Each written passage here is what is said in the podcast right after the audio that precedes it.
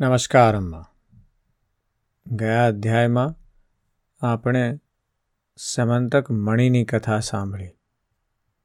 સમંતક મણિ એ સૂર્ય ભગવાન પાસેથી સત્રાજીતને પોતાની ભક્તિ માટે મળેલો છે. સમંતક મણિ આઠ ભાર સોનું રોજ આપે છે. આ તરફ ભગવાન શ્રી કૃષ્ણએ જ્યારે સત્રાજીતને કહ્યું કે, આ મણી રાજા ઉગ્રસેનને ભેટમાં આપી દો. ત્યારે સત્રાજીત લોભી થઈને એ આપતો નથી. પણ જ્યારે સત્રાજીતનો ભાઈ જંગલમાં એ મણી પહેરીને જાય છે, તો ત્યાં કોઈ સિંહ એને મારી નાખે છે અને જાંબવાન રીંછ જે છે એ એ સિંહને પણ મારી નાખે છે. આ તરફ સત્રાજીત શ્રી કૃષ્ણ પર આક્ષેપ લગાવે છે કે તમે જ આ મણી લઈ લીધો છે. શ્રી કૃષ્ણ પોતાના પરનું કલંક દૂર કરવા માટે વનમાં જાય છે. પોતે એક ટોળી લઈને જાય છે અને ત્યાં જોવે છે તો પેલો સિંહ મરેલો પડેલો છે. આ બાજુ સત્રાજીતનો ભાઈ અને એનો ઘોડો મરેલો છે. અને ત્યારબાદ એ ગુફામાં પ્રવેશે છે, જ્યાં જાંબુવાન એ મણીને કેટલાક બાળકોને આપી દીધેલ છે, એવું દેખાય છે. શ્રી કૃષ્ણ ત્યાં ઊભા રહે છે અને ત્યારબાદ જ્યારે જાંબુવાન ત્યાં આવે છે, ત્યારે શ્રી કૃષ્ણ સાથે તેમનું યુદ્ધ થાય છે. અઠ્ઠાવીસ દિવસ સુધી આ યુદ્ધ ચાલે છે અને ત્યારબાદ જાંબુવાનને સમજણ પડે છે કે આ તો મારા ભગવાન પાછા આવ્યા છે. એટલે જાંબુવાન સેમંતક મણિ સાથે પોતાની પુત્રી જાંબવતીને પણ ભગવાનને સોંપી દે છે. શ્રી કૃષ્ણ પાછા આવીને બધાને આ વાત જણાવે છે.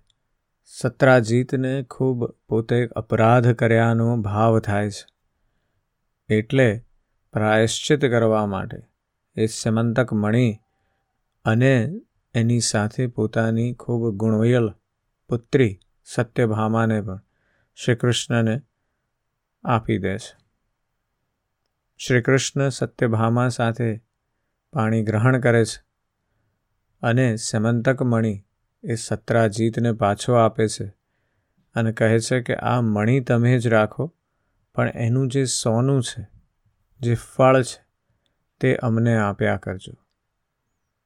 આ પ્રમાણે આપણે ગયા અધ્યાયમાં સાંભળ્યું. આજના અધ્યાયમાં આપણે સમંતક હરણ, શતધન્વાનો ઉદ્ધાર અને અક્રૂરજીને ફરીથી દ્વારકા બોલાવવાની વાત સાંભળવી છે. શ્રી સુખદેવજી કહે છે, પરીક્ષિત, જો કે ભગવાન શ્રીકૃષ્ણને એ વાતની જાણ હતી કે લાક્ષાગૃહના અગ્નિમાં પાંડવોનો વાળ પણ વાંકો થયો નથી. તેમ છતાં જ્યારે તેમણે સાંભળ્યું કે કુંતી અને પાંડવો બળી ગયા, ત્યારે સમયની કુલ પરંપરાને યોગ્ય વ્યવહાર કરવા માટે તેઓ બલરામજીની સાથે હસ્તિનાપુર ગયા. ત્યાં જઈને ભીષ્મ પિતામહ કૃપાચાર્ય, વિદુર, ગાંધારી અને દ્રોણાચાર્યને મળીને તેમની સાથે સમવેદના સહાનુભૂતિ પ્રગટ કરી અને તે લોકોને કહ્યું, અરે રે, આ તો અત્યંત દુઃખદ ઘટના બની ગઈ. ભગવાન શ્રી કૃષ્ણના હસ્તિનાપુર જવાથી દ્વારકામાં અક્રૂર અને કૃતવર્માને અવસર મળી ગયો. તેમણે શતધનવાને જઈને કહ્યું, તમે સત્રાજીત પાસેથી મણી કેમ છીનવી લેતા નથી? સત્રાજીતે પોતાની શ્રેષ્ઠ કન્યા સત્યભામા આપણને આપવાનું વચન આપ્યું હતું. અને હવે તેણે આપણું અપમાન કરીને તેને શ્રીકૃષ્ણ સાથે પરણાવી દીધી છે. હવે સત્રાજીત પણ તેના ભાઈ પ્રસેનની જેમ યમપુરીમાં કેમ ન જવો જોઈએ? શતધનવા પાપી હતો અને હવે તો તેનું મૃત્યુ પણ તેના માથા પર નાચી રહ્યું હતું. અક્રૂર અને કૃતવર્માના આ પ્રમાણે બહેકાવવાથી શતધનવા તેમની વાતોમાં આવી ગયો અને તે મહાદુષ્ટે લોભવશ સૂતેલા સત્રાજીતને મારી નાખ્યો તે સમયે સ્ત્રીઓ અનાથની જેમ રડવા લાગી પરંતુ શતધનવાએ તે તરફ બિલકુલ ધ્યાન ન આપ્યું જેમ કસાઈ પશુઓની હત્યા કરી નાખે છે તે જ પ્રમાણે તે સત્રાજીતને મારીને મણી લઈને ત્યાંથી ભાગી ગયો પોતાના પિતાને મારી નાખવામાં આવ્યો છે. તે જાણીને સત્યભામાજી અત્યંત શોકમગ્ન થઈ ગયા અને તેઓ, ઓ પિતાજી ઓ પિતાજી, હું મરાઈ ગઈ. આ પ્રમાણે વિલાપ કરવા લાગ્યા.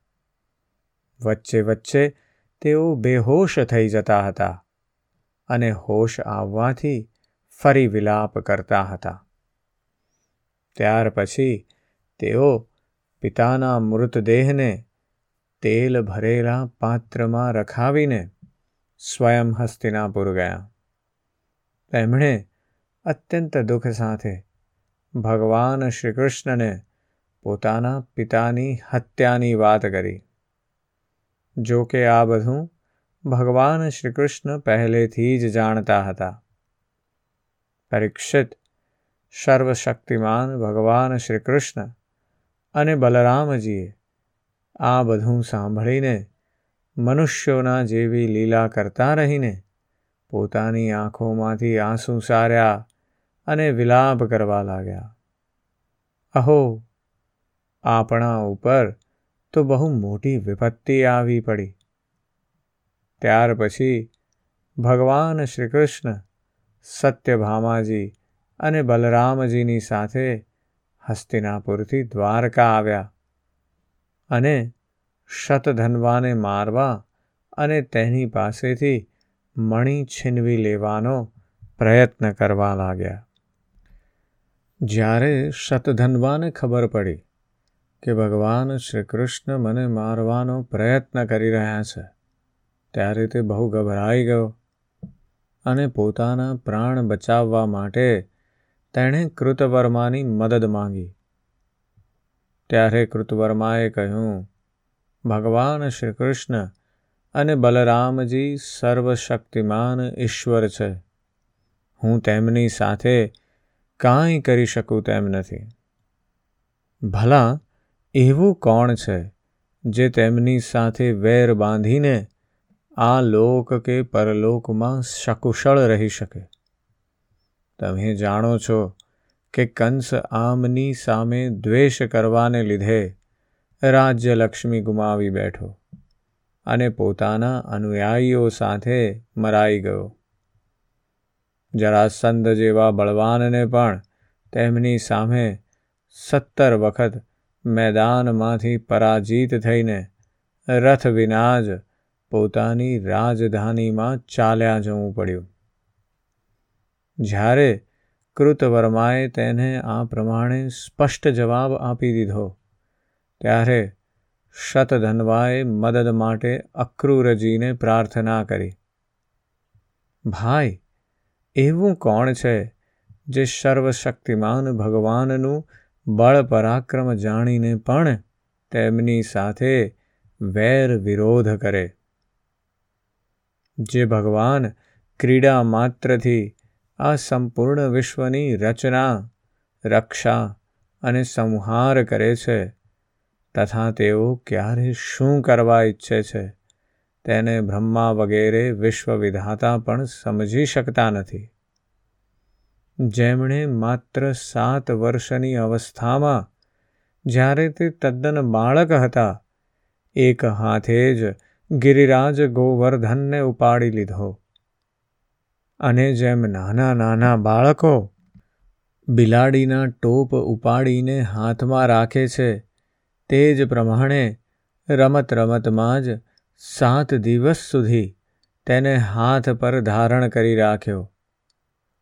હું તો તે ભગવાન શ્રી કૃષ્ણને નમસ્કાર કરું છું. તેમના કર્મો અદ્ભુત છે. તેઓ અનંત, અનાદિ, એક રસ અને સર્વાત્મા સ્વરૂપ છે. હું તેમને નમસ્કાર કરું છું. જ્યારે અક્રૂરજીએ પણ ચોખ્ખો જવાબ આપી દીધો, ત્યારે શતધનવા સ્યમંતક મણી અક્રૂરજી પાસે થાપણ તરીકે મૂકીને પોતે ચારસો કોસ સતત દોડવાવાળા ઘોડા પર બેસીને ત્યાંથી શીઘ્રતાપૂર્વક ભાગી ગયો. પરીક્ષિત. ભગવાન શ્રી કૃષ્ણ અને બલરામ બંને ભાઈ પોતાના ગરુડ ધ્વજ રથ પર બેઠા, જેમાં અત્યંત વેગવાળા ઘોડા જોડેલા હતા. હવે તેમણે પોતાના સસરા સત્રાજીતને મારનારા શતધનવાનો પીછો કર્યો. મિથિલાપુરી પાસે એક ઉપવનમાં શતધનવાનો ઘોડો પડી ગયો. હવે તે તેને છોડીને પગપાળા ભાગવા લાગ્યો. તે ખૂબ જ ભયભીત હતો. ભગવાન શ્રી કૃષ્ણ પણ ક્રોધિત થઈને તેની પાછળ દોડ્યા. શતધનવા પગપાળા ભાગી રહ્યો હતો. તેથી ભગવાને પણ પગપાળા દોડીને પોતાના તીક્ષ્ણ ધારવાળા ચક્રથી તેનું માથું ઉતારી લીધું અને તેના કપડામાં સમંતક મણીને શોધ્યો.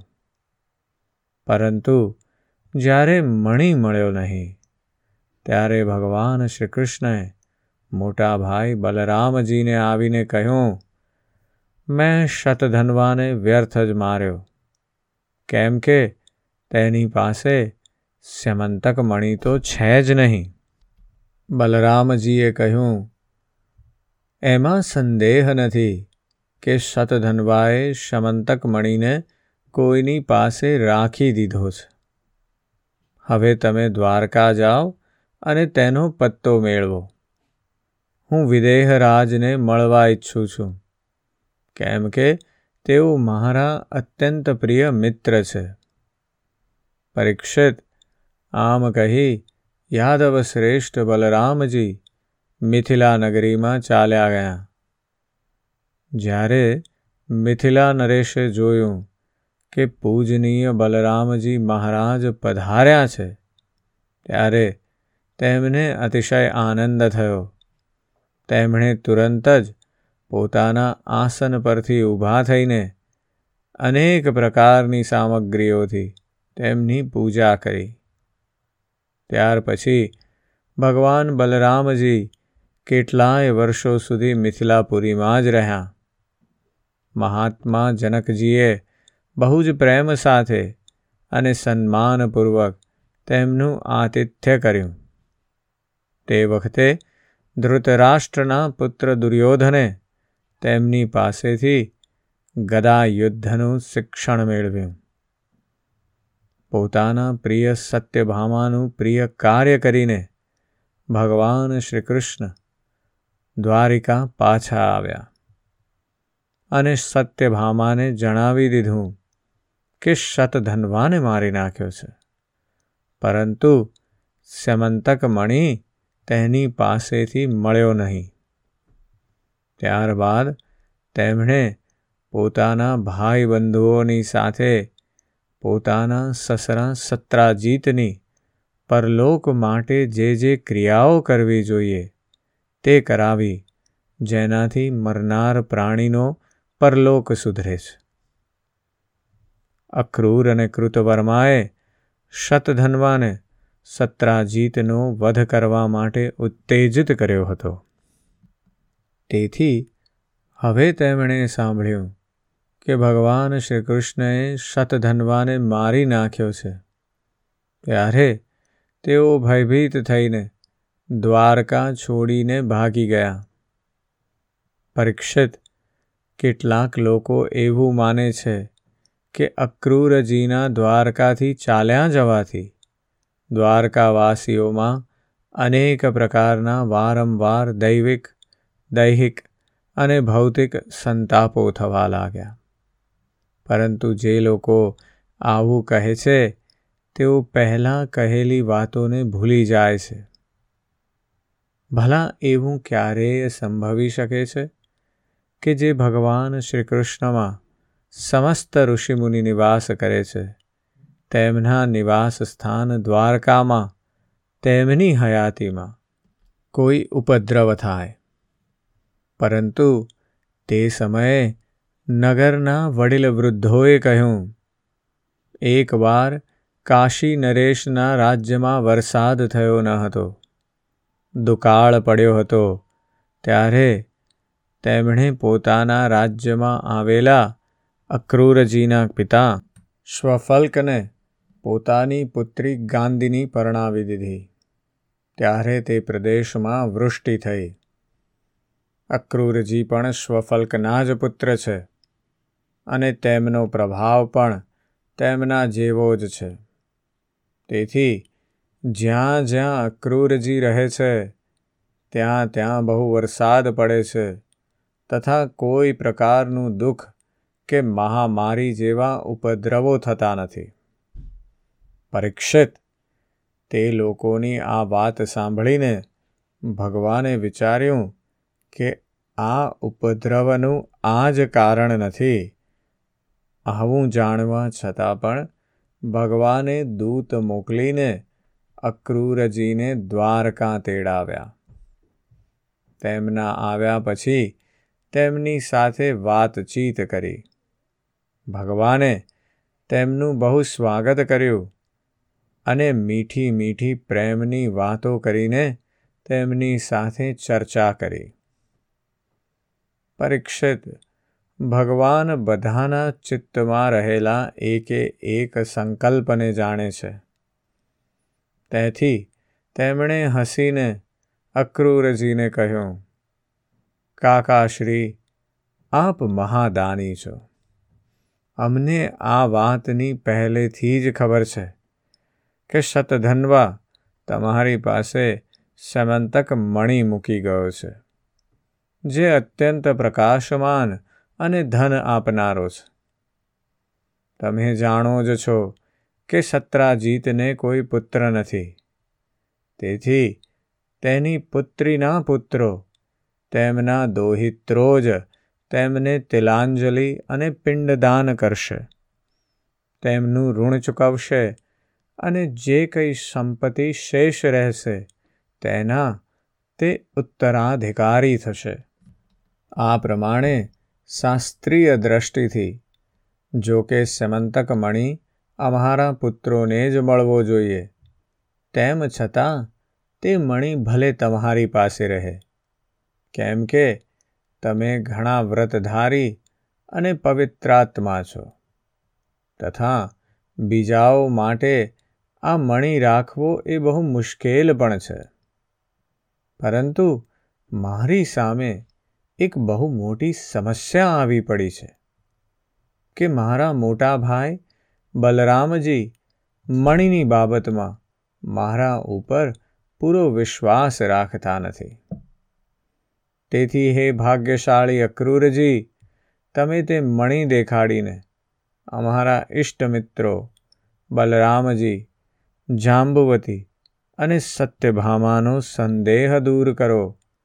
અને તેમના હૃદયમાં શાંતિ પહોંચાડો.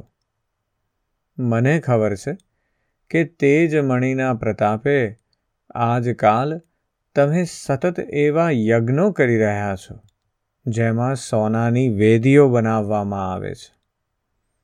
પરીક્ષિત, જ્યારે ભગવાન શ્રી કૃષ્ણએ આ પ્રમાણે સાંત્વના આપીને તેમને સમજાવ્યા, ત્યારે અક્રૂરજીએ પોતાના વસ્ત્રમાં બાંધેલો સૂર્ય જેવો પ્રકાશમાન તે મણી કાઢીને ભગવાન શ્રીકૃષ્ણને આપી દીધો.